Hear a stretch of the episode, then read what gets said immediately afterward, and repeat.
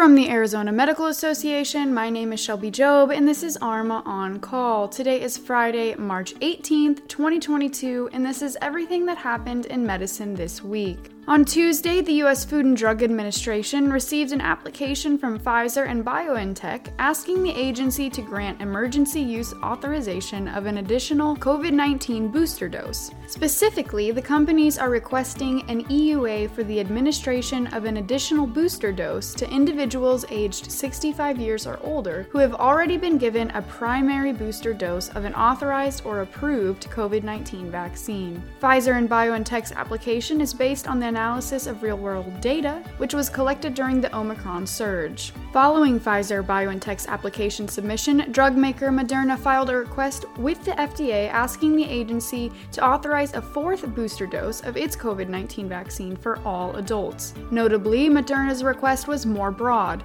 In a press release, the company clarified that authorizing a fourth dose for all adults would provide flexibility to health experts, including the Centers for Disease Control and Prevention, to discern the appropriate use of mRNA booster doses. Like Pfizer BioNTech, Moderna's request was submitted based on real world data collected after Omicron's emergence. On Monday, University of Arizona President Robert Robbins announced that students, faculty, and staff will no longer be required to wear masks on campus starting Monday, March 21st. The university issued a series of tweets clarifying that protocols are subject to be adjusted should public health conditions necessitate it.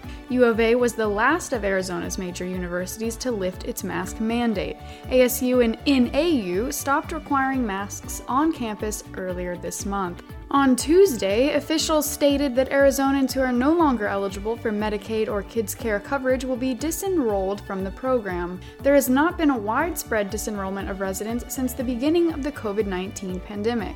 According to the Arizona Healthcare Cost Containment System, beneficiaries were only disenrolled if they relocated out of state, voluntarily opted out of the program, aged out of the children's program, or died. However, individuals who no longer meet financial or medical eligibility requirements could be disenrolled in the coming weeks. Residents required to go through the renewal process will receive a physical mailing with instructions. Approximately half of a million residents are up for renewal.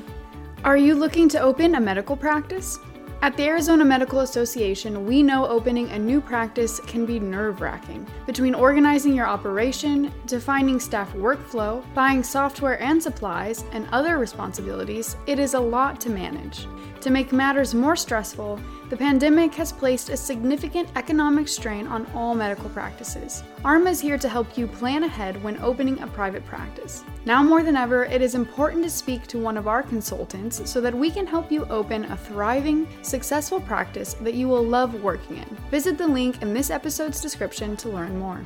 That concludes the update on Medicine This Week. Medicine This Week is part and parcel of the Arizona Medical Association's podcast, ARMA On Call.